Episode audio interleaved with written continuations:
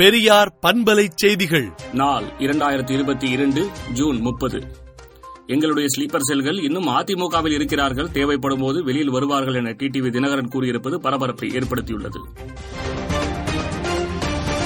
அரசு பள்ளி மாணவிகளுக்கு ரூபாய் ஆயிரம் உதவித்தொகை வழங்கும் திட்டத்திற்கு விண்ணப்பிக்க கால அவகாசத்தை நீட்டித்து தமிழக அரசு உத்தரவிட்டுள்ளது. உள்ளாட்சி இடைத்தேர்தல் தொடர்பாக எனக்கு எழுதிய கடிதம் ஏற்புடையதல்ல என ஓபிஎஸ்க்கு எடப்பாடி பழனிசாமி பதில் கடிதம் எழுதியுள்ளார். தமிழகத்தில் இன்று ஏழு மாவட்டங்களில் கனமழைக்கு வாய்ப்புள்ளதாக சென்னை வானிலை ஆய்வு மையம் தெரிவித்துள்ளது. தற்காலிக ஆசிரியர்கள் நியமனம் ஆபத்தானது என உயர்நீதிமன்ற மதுரை கிளை நீதிபதி கருத்து தெரிவித்துள்ளார்.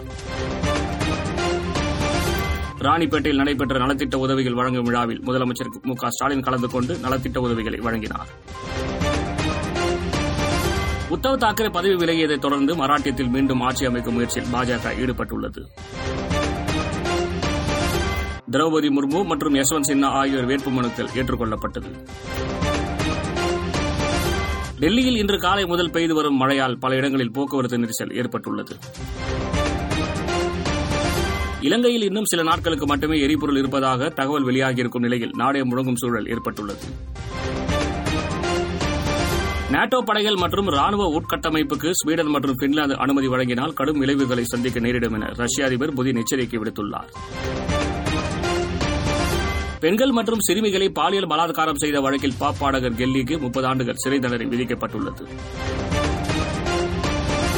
பிரான்ஸ் நாடாளுமன்றத்தில் முதல் பெண் சபாநாயகராக பிரவுன் பிவர் தேர்ந்தெடுக்கப்பட்டுள்ளார். விடுதலை நாளேட்டை விடுதலை டாட் இன் இணையதளத்தில் படியுங்கள்.